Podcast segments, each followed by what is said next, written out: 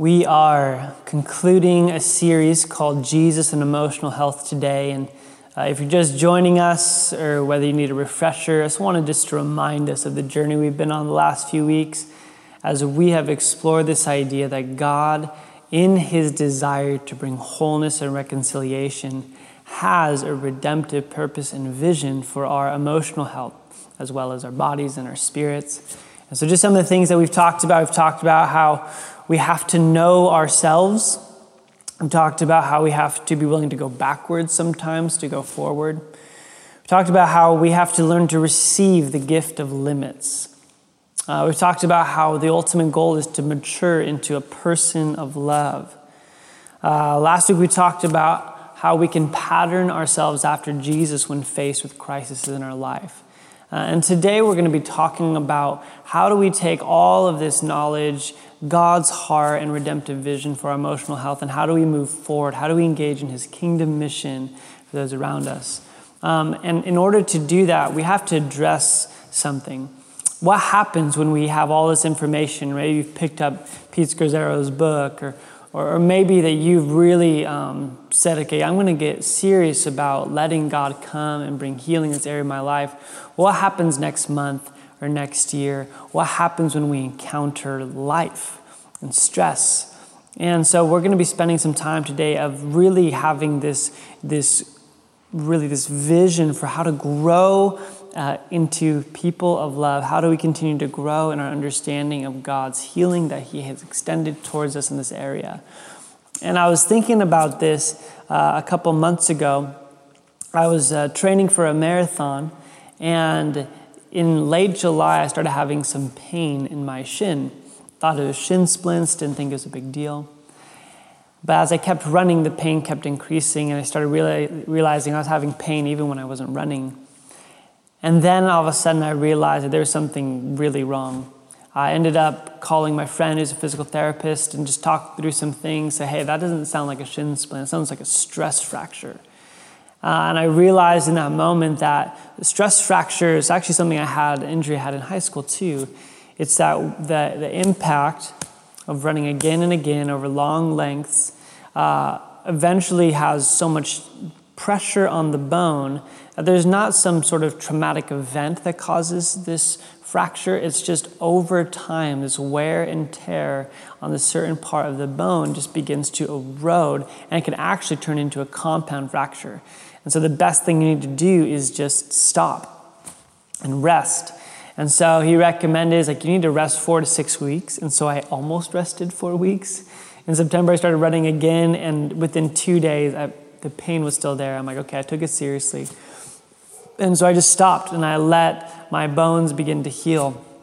And before I started running again, uh, I went to this store where they began to start evaluating my feet and how I walk and how I run, and recommended that you need these certain kind of support systems and structures. And, and I ended up getting a whole new shoe. I ended up actually um, beginning to talk to a friend who's an expert in running, realizing I've been running wrong the whole time.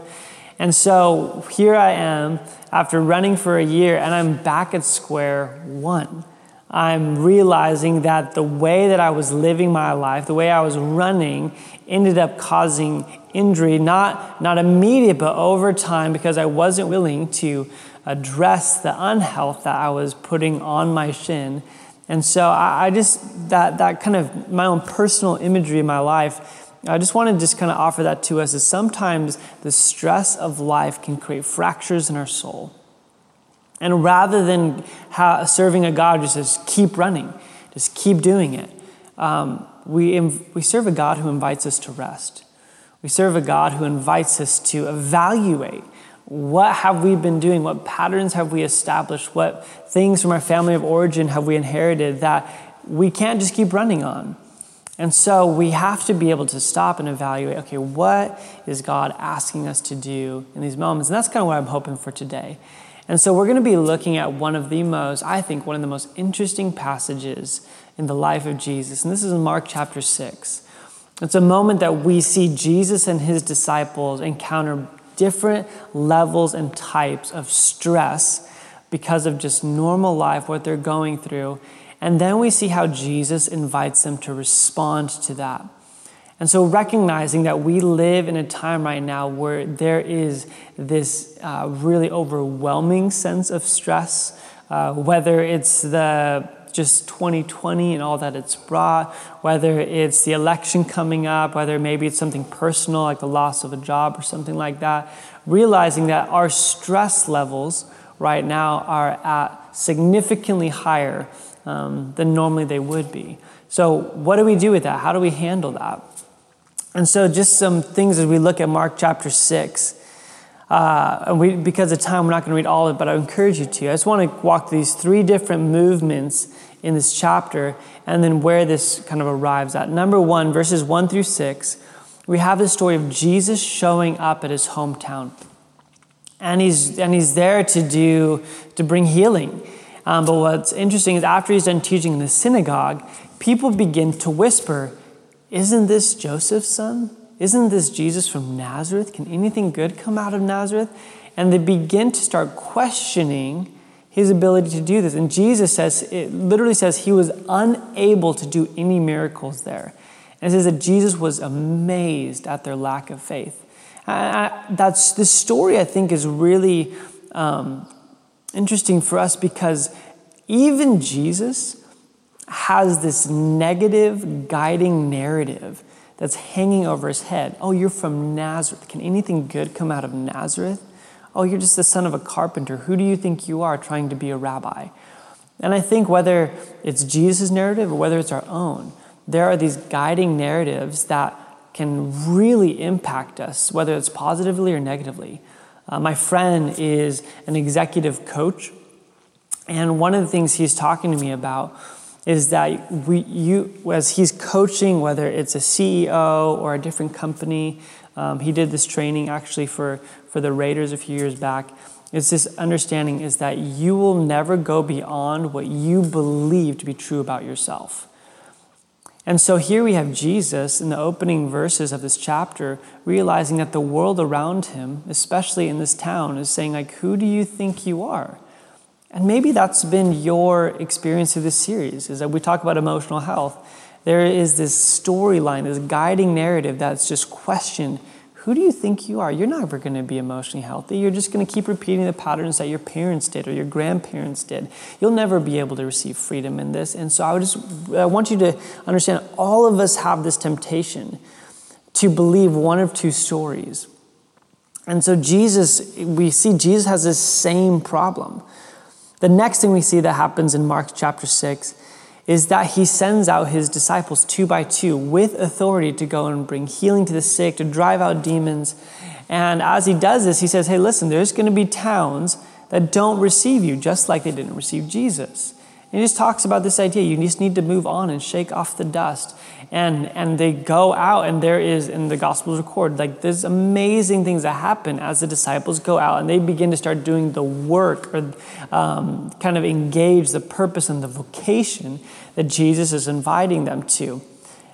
And then the next thing we see happen in Mark chapter 6 is, the, is that John the Baptist, Jesus' cousin, is executed. And so I just want you just to, to sit with these three different scenarios that the author's setting up here. First off, we have this negative guiding narrative that is confronting Jesus and his disciples. We see his disciples no longer just following, but doing, having the, the grind of ministry and going out. And then you have Jesus and his disciples encountering a very real sense of loss and grief.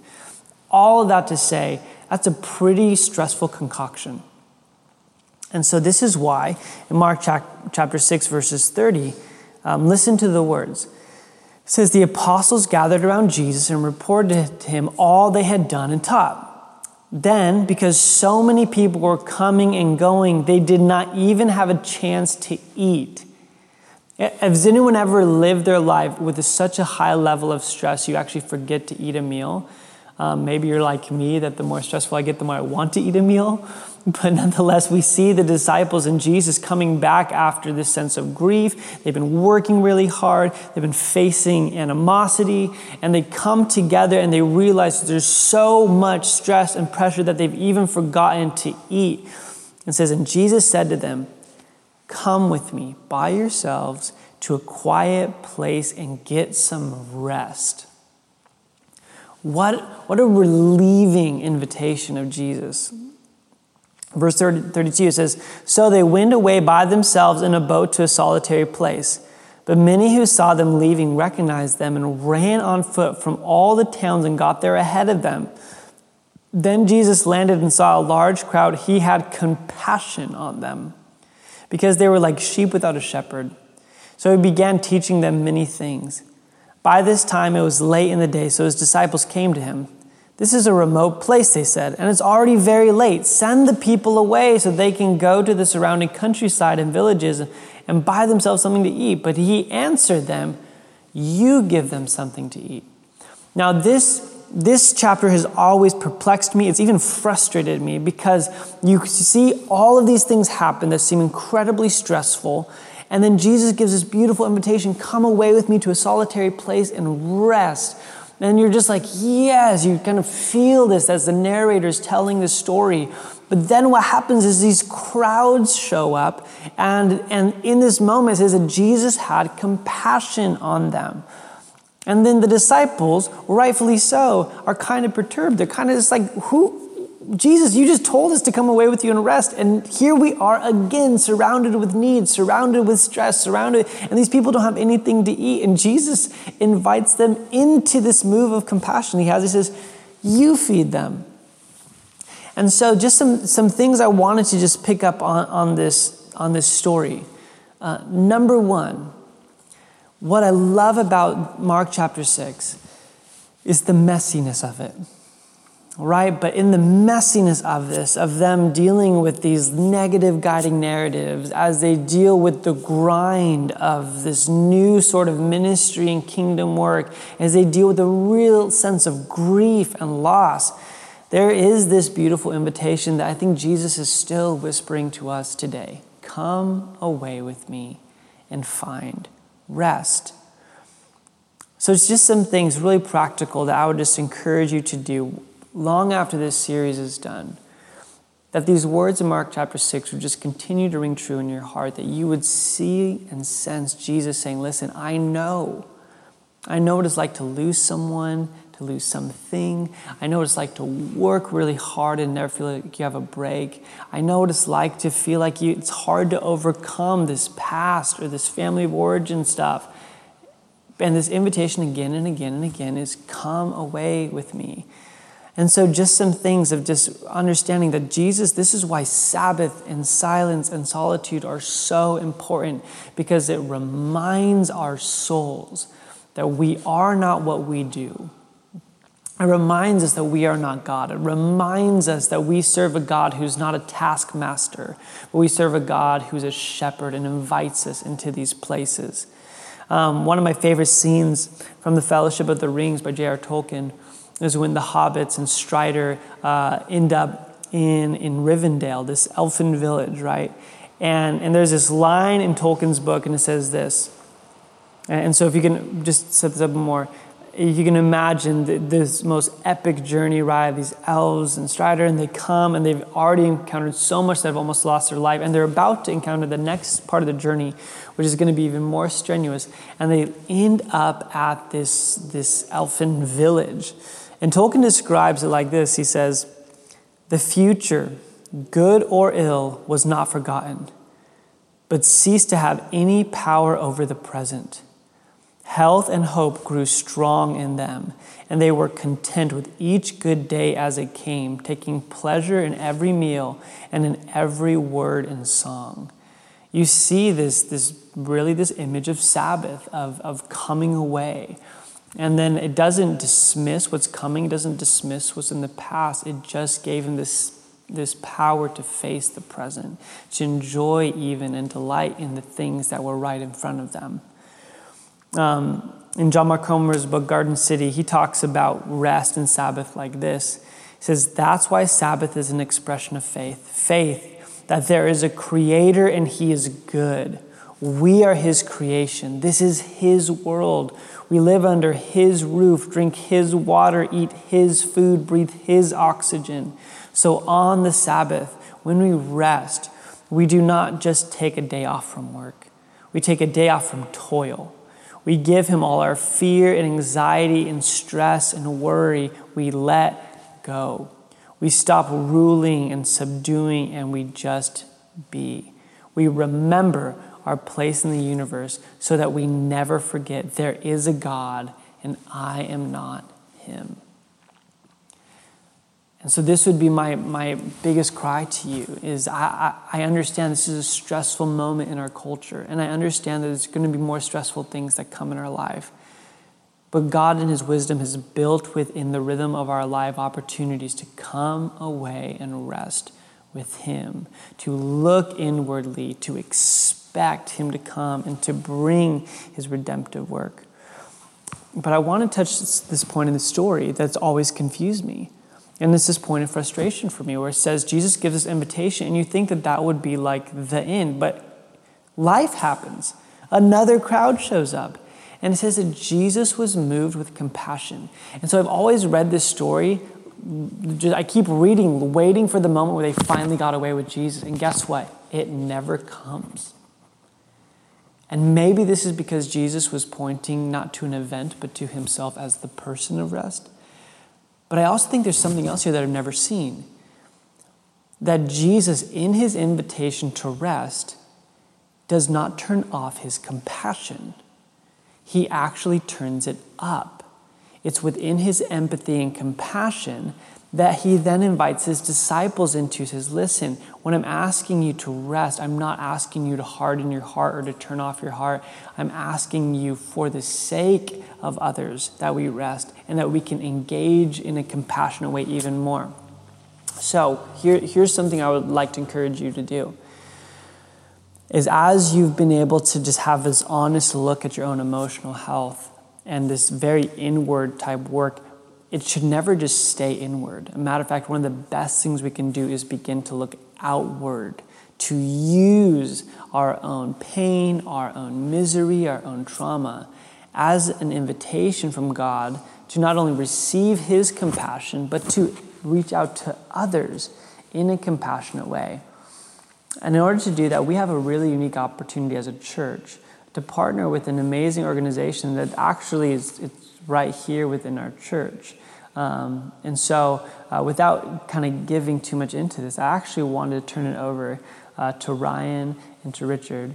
Uh, these are two friends of mine that are involved in incredible um, ministry that I think is an invitation for all of us. If you're like, well, I don't know how to engage others as I'm dealing with my own emotional past or inviting Jesus to heal me. So I just wanted them to share uh, just for a minute um, how, just one practical way that we can begin to engage others in a compassionate sense. Hey, guys, thanks for being with me today.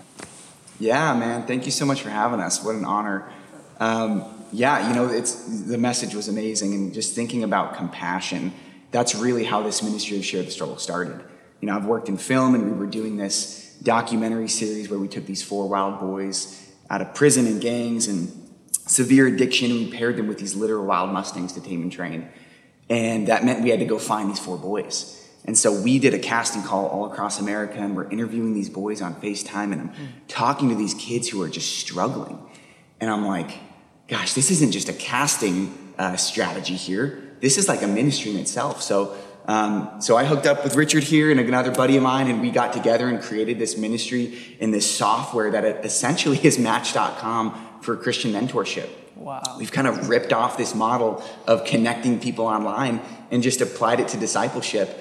And right now we kind of can't keep up the demand for it. It's it's been it's been going amazing. Um, I mean, shoot, man, like my, my wife right now is having a conversation with a young lady who's just as lost as they come, just totally broken, um, struggling with all sorts of things that Annie can relate to on levels that I couldn't relate to because this software that we've created will match you wound to wound based on your own story and say, okay, you've been struggling with anxiety.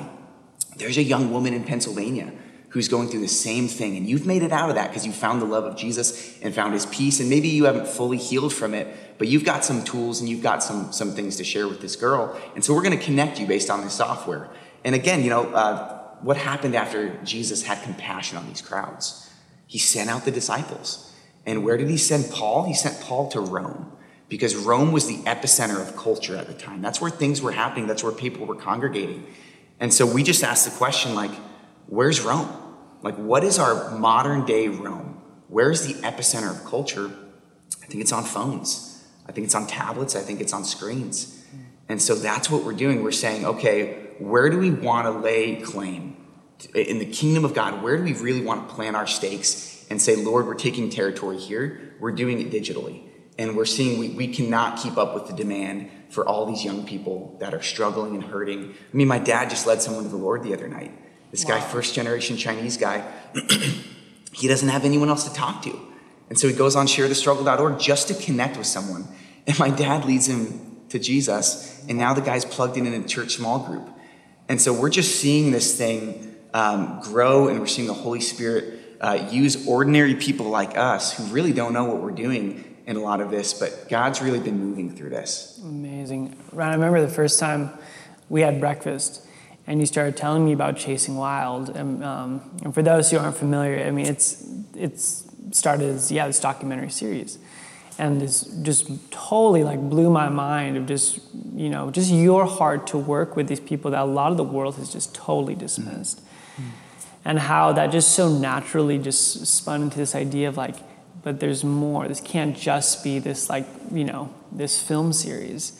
Um, and then I just, I just love you and Annie's heart just to continue to, to expand this concept and this idea like, hey, we need to like, there's more people. And, and maybe they're not just coming out of prison, and maybe they're not coming with heavy addiction, and maybe some of them are.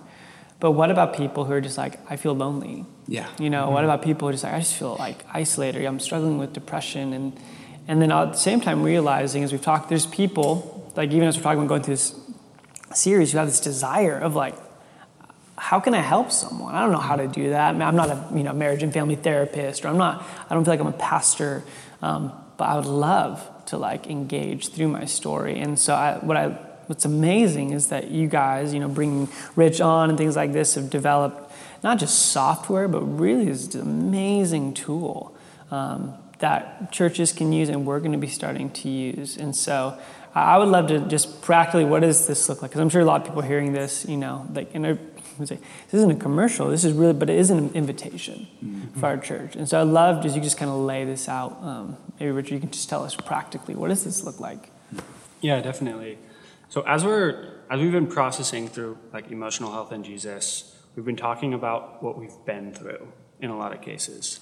And share the struggle is really an opportunity to say, okay, here's something I've been through, and now it's something that I have to offer. We go from this like inward reflection and healing process with Jesus to now getting to use our story to connect with someone who's been there.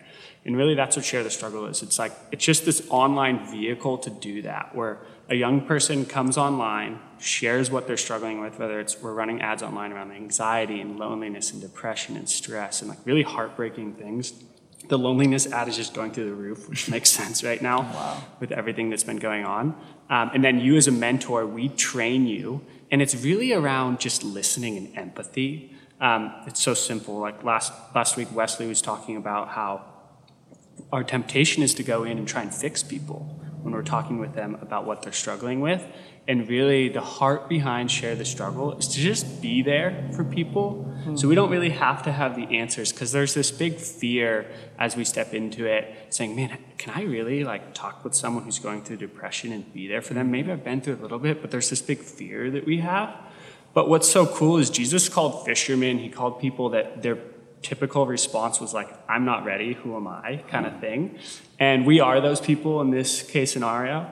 Um, and we get to go and just stand in the gap with people who are struggling, and the software is just a vehicle to do that. So you get trained up through um, a process like with psychologists and with Ryan, with online hands, with coaching online, and then eventually you'll get connected to a mentee, and you'll get to be there with them through texting and emailing, and video calls. Mm-hmm. Um, so the the software is just a vehicle for that, but it's really us in this generation in in our current uh, cultural moment being the hands and feet of Jesus to the world. Mm-hmm. Wow. So, so I think what I'm hearing you say is like, because I know immediately, I'm sure people are like, am I qualified? Yeah. Mm-hmm. Am I ready? Mm-hmm. You know, mm-hmm. I'm just maybe starting my own journey, like through these things. Um, yeah, and you would just say like, hey, if you're if you're prompted to, at least check it out. Yeah. Like to be, and even the word mentor. I think sometimes someone would be like, well, I don't know if I'm a mentor, but one of the things I love talking about what you guys have done is the training is so good. Mm-hmm. Like the training is amazing, and that it's not like, hey, here's here's every answer to every problem you're ever going to face, but here's how to listen, not only to the person but to the Holy Spirit. How to here's how to be there for these people. I mean, it's really phenomenal. I I would just again encourage you guys. I mean, this is great life skills stuff, and just to be able to engage and just increase your sense of empathy and um, just when this comes. Uh, just some practical questions come to my mind. Um, when, when you say share the struggle, is this any struggle? Are these are the are you certain categories you guys are looking for? So we reach people by addressing a specific struggle, but really at the end of the day, it is any struggle. So it could be someone who's just lonely, and it could be someone who's gone through abuse. Like it's the whole spectrum of struggle. And what's cool about the software is we do tailor it so that you connect with someone that you have a similar story. But at the end of the day, what's most significant is that we just be there for someone, mm-hmm. even if we don't share the exact struggle with them, because there's this common denominator of the human story where we've all struggled with like fear and letdown and disappointment mm-hmm. and feeling like unloved. And those are those are beneath every struggle. So we can always relate no matter what the struggle is. Yeah. And I know you mentioned Annie's doing this, your wife. Yeah. Um, you guys have a newborn who's Yep. super active, just like my son. Um, one of my other questions is like, how much time is this going to require, and is there a Mm-hmm. time frame to this? Are you like with these people for like life? Is this a certain like, hey, we're going to be with you for a while, or Yeah. No, that's a great question. So, very simply put, um, it's about four weeks of training at an hour a week. So it's a four to five hour time commitment, and then from that, it's it's really um, what we're seeing is people are not just doing the standard one hour video call with their mentee, or we call them the Mustang, um, each week. They're texting with them. They're um, they're uh, setting up uh, you know these video chats as well, but they're emailing, texting. There's all these different ways to communicate, and so it's really kind of up to you as the mentor at that point to tailor make how uh, you want this relationship to go. Um, but there really is no formula to it. We would like our mentors to get on video calls because we think that's where the most transformation happens. Um, but we also really want to guard time, and you can create your own schedule. You can say, I've got 30 minutes a week to give. And so what's great about this ministry is it's not like signing up for the Boys and Girls Club where you've got to be there at this certain time each week. It's like no, you can actually work with these these people that are struggling and say, you know what, I'm willing to text with you. I'm willing to jump on for 30 minutes at this time on Tuesdays. And so it's very flexible. And so the time thing, we actually really haven't run into that being a problem with our mentors because they get to tailor make uh, what, what kind of relationship and what kind of time boxes they want on it. Awesome. La- and last question I had is, um, when we talk about people's own struggles, sometimes this is like people have a hard time talking about it. Probably, I guess, uh, is that when they sign up and they go through the training, is that like public knowledge for everyone to see? Like, here's Tom, and he really struggles with this. Or is it more the software that connects people? Or Yeah, so your struggle will remain completely confidential. Um, and same with the person who's sharing, who comes online, the young person who's looking for a mentor. So both struggles will remain confidential. But when you go through your training, you get to work with your mentor coach, and you do get to process your struggle a little bit.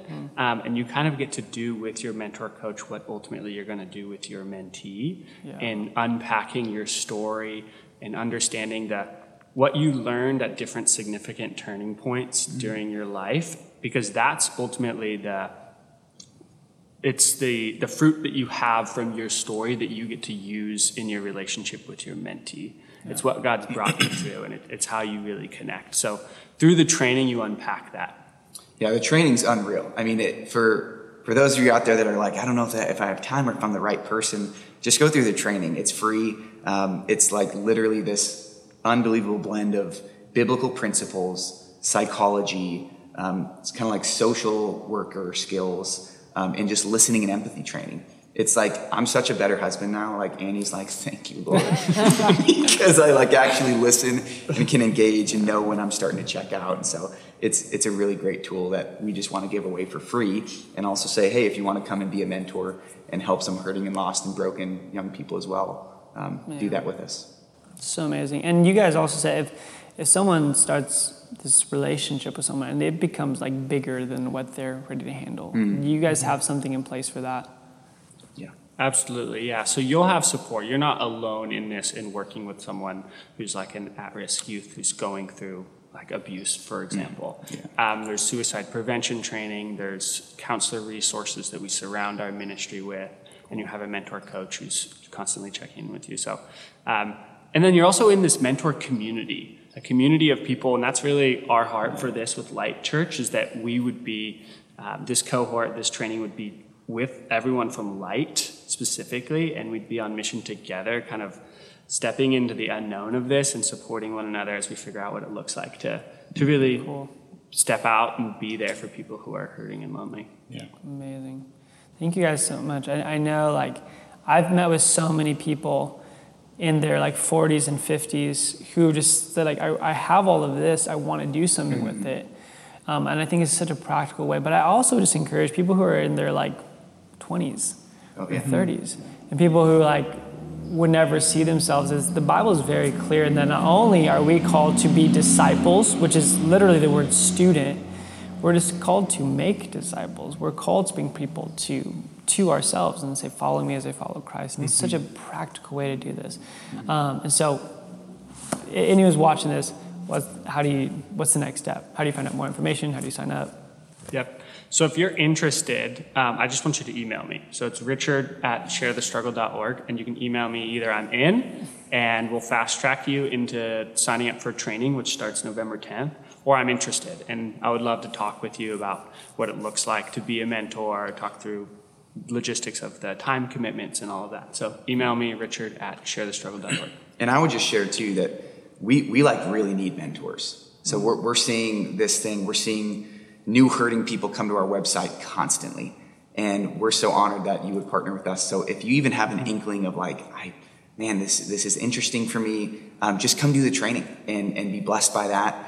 Um, but also if you're like, man, I, I've been looking to get involved with something, there's a, there's a pretty massive need, especially with the election time coming up, with COVID, with everything. We're seeing so many anxious and depressed and hurting and lonely people wow. that we can't sustain the demand. And I feel like uh, we, we need more of the body of Christ. Wow. We literally we need more laborers to come and meet this need. Oh, amazing! Thank you guys so much. Thank, Thank you. you. Seriously. Thank you, man. Um, just again, just want to share just a couple closing closing thoughts. Um, as you're hearing this, as you're as you're watching this, and if God's stirring your heart, again, just Richard at sharethestruggle.org, um, .org, Dot .org, Dot .org. Uh, reach out. Um, and, and the reason is um, again, I understand I'm talking to people, including myself. I'm not fully there yet. And I understand that if you're watching, it's like, man, I still have a struggle. I mean, obviously, you're welcome to use the website both ways if you need help. But like I said, we have resources on our website if you need therapy, if you need to reach out for prayer. Um, this is not a call for you to feel like you're done or to feel like, okay, I've arrived. But it's actually a part of our healing sometimes is in our own story is just to continue to say, I want God to use me. I don't want my, my own story, my own pain, my own negative kind of guiding narrative just to rule my life. I want God to continue to bring redemption through my life. And this is just such a great, easy, practical, safe way to engage someone, to engage in training. Um, so that God can continue to use our emotional health, not just for our own sense of well being, but for the sake of the world for the advancement of his kingdom. And I wanted to, um, I, I mentioned there's no real conclusion. They never get away that we see. I'm sure they did at some point. But what we find at the end of Mark chapter 6 is we find Jesus getting away, um, and we see the disciples finding themselves in a storm. And listen what happens. It says that Jesus saw the disciples straining at the oars because the wind was against them. Shortly before dawn, he went out to them walking on the lake. He was about to pass by them, but when they saw him walking on the lake, they thought that it was a ghost. They cried out because they all saw him and were terrified. Immediately he spoke to them and said this. Listen, I just, I just want to speak this over to you if you're watching this. Take courage. It is I. Do not be afraid. Then he climbed into the boat with them, and the wind died down. What, what a great picture for us to end this sermon, this series on. That when we're fighting against the wind and we're sensing the stress of life, that we have a God who's come out to us through the person of Jesus and he's spoken these words to us Take courage, do not be afraid. And then I love this, he gets in the boat. Would you invite Jesus into your boat? And, and, and it's in this moment, whether the wind dies down before, during, or after, um, the, the goal here isn't calm waters. The goal here is the God over the waters. It's Jesus being in our midst in whatever we're going through that we would find rest in Him, and that we would engage others with compassion with Him, and that we would remember that nothing we ever do is ever alone because of who He is with us. And so, what I would love to do is I was going to read Psalm 23 as we conclude this series. As I read Psalm 23, would you sense the invitation of God inviting you to shepherd your soul? The Lord is my shepherd, I shall not want. He makes me lie down in green pastures, and He leads me beside still waters. He restores my soul. He leads me in paths of righteousness for His name's sake. And even though I walk through the valley of the shadow of death, I will fear no evil, for you are with me. Your rod and your staff, they comfort me. You prepare a table before me in the presence of my enemies. You anoint my head with oil. My cup overflows. Surely goodness and mercy shall follow me all the days of my life, and I shall dwell in the house of the Lord forever. Heavenly Father, we thank you so much for your presence. Jesus, we recognize you are our shepherd. Will you lead us and guide us in this life? Would we sense and know your presence even when we're in the valleys? And God, as we look at Mark chapter 6 and all that's going on there, that we recognize the complexities and the stress of life, yet you're in the middle of it. So, Lord, I pray that we would answer the call to come away with you and to rest, to Sabbath, to be still with you. And Lord, I pray that we'd also answer your call to go and, and feed them, as you said, to, to be moved with compassion. I pray that you would mobilize our church, not just to be like, wow, look at us, we're healthier now but help us be agents of health, Lord God, to those who are hurting, whether that's our neighbor, our parent, a friend, whether it's we hop on Share the Struggle and we are able to help someone who might live in a different state, but because we said yes to you, they could find the life giving truth that Jesus can bring, the healing that you can bring. Lord, I pray that you just continue to empower our church through your Holy Spirit. God, that you would move us um, Lord God, just to bring, be agents of change and healing to the world around us. And again, thank you, Lord. Lord, that we can rest in your love, in your shepherding presence. Your name we pray. Amen.